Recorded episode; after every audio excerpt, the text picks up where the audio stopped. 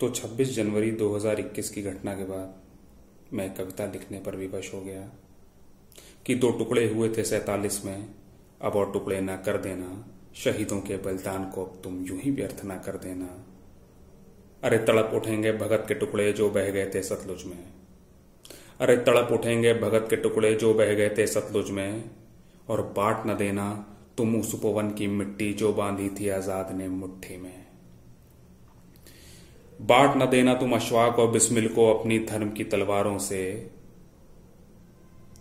और बाट न देना तुम अश्वाक और बिस्मिल को अपनी धर्म की तलवारों से, वरना सिसक उठेंगे सुभाष के टुकड़े जो बिखरे थे वायु में।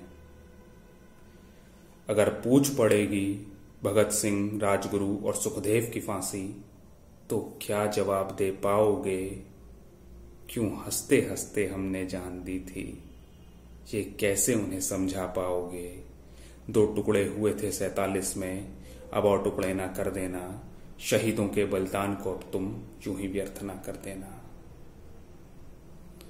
और बाट न देना तुम उन वनों को जिसमें प्रताप ने घास की रोटियाँ खाई थी। और बाट न देना तुम उन वनों को जिसमें प्रताप ने घास की रोटियाँ खाई थी। झुकने ना दूँगा मेवाड़ का ध्वज ये कसम उसने निभाई थी। और फिर सुलग उठेंगी उस आग की लिपटें, जिसमें झुलसी थी रानी झांसी की। और फिर सुलग उठेंगी उस आग की लिपटें, जिसमें झुलसी थी रानी झांसी की। हज़ारों से रोज अकेली लड़ी थी। ऐसी एक ही मर्दानी थी। फिर पट पड़ेगी बापू की छाती, जो छेदी थी अड़तालीस में। फिर फट पड़ेगी बापू की छाती जो छेदी थी अड़तालीस में।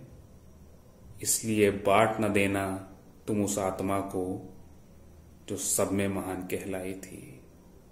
दो टुकड़े हुए थे सैतालीस में। अब और टुकड़े ना कर देना। शहीदों के बलिदान को अब तुम यूँ ही व्यर्थ ना कर देना। जय हिंद, जय भारत।